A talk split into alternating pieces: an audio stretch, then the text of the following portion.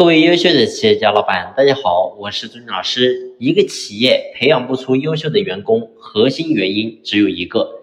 过去呢，我就和他分享过，我说我们要想去培养优秀的人才，必须要有标准流程，必须要有体系。但是你会发现很多企业，然后呢，也确实有一些标准流程，确实也有一些体系，但是你会发现，我们要想培养出一些优秀的员工，还是很难。那么到底是什么原因呢？其实我今天要和大家分享，其实所谓的标准流程也好，所谓的体系也好，其实这个东西都是附带的。但是呢，真正的要想培养出一个优秀的员工，必须是在我们老板身上要做到一个点。那么这个点是什么呢？就是必须要允许我们员工去犯错。如果说我们今天把整个公司的体系都做得非常完善，标准流程都做得非常好。但是你从来不给员工试错的机会，请问员工他怎么样才能够真正得到经验呢？一个没有经验的人，怎么可能会成为优秀的人才呢？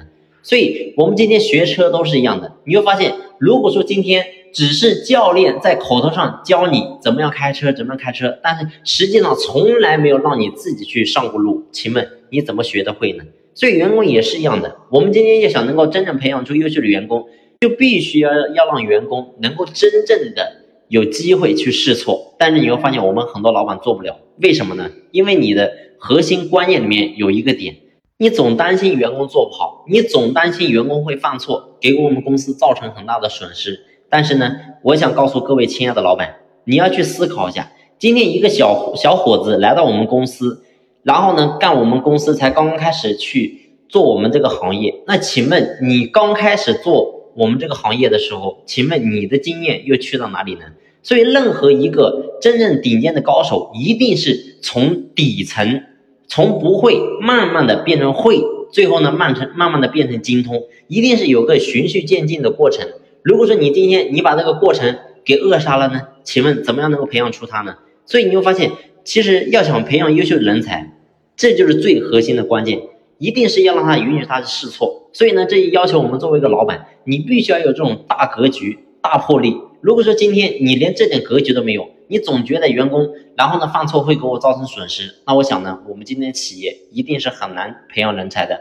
而你会发现，如果说我们的公司没有人才，我们的企业、我们的老板就不可能轻松下来。那么老板轻松不下来，企业一定做不好。所以这是一个因果循环的一个法则，所以我想告诉大家是，我们今天要想培养人，你必须要放开手来，让员工去试错。如果说经过不断的试错试错，这个人依然能够坚持不懈不放弃，那么这个人他一定可以培养起来。好了，今天的分享呢就先聊到这里，感谢你的用心聆听，谢谢。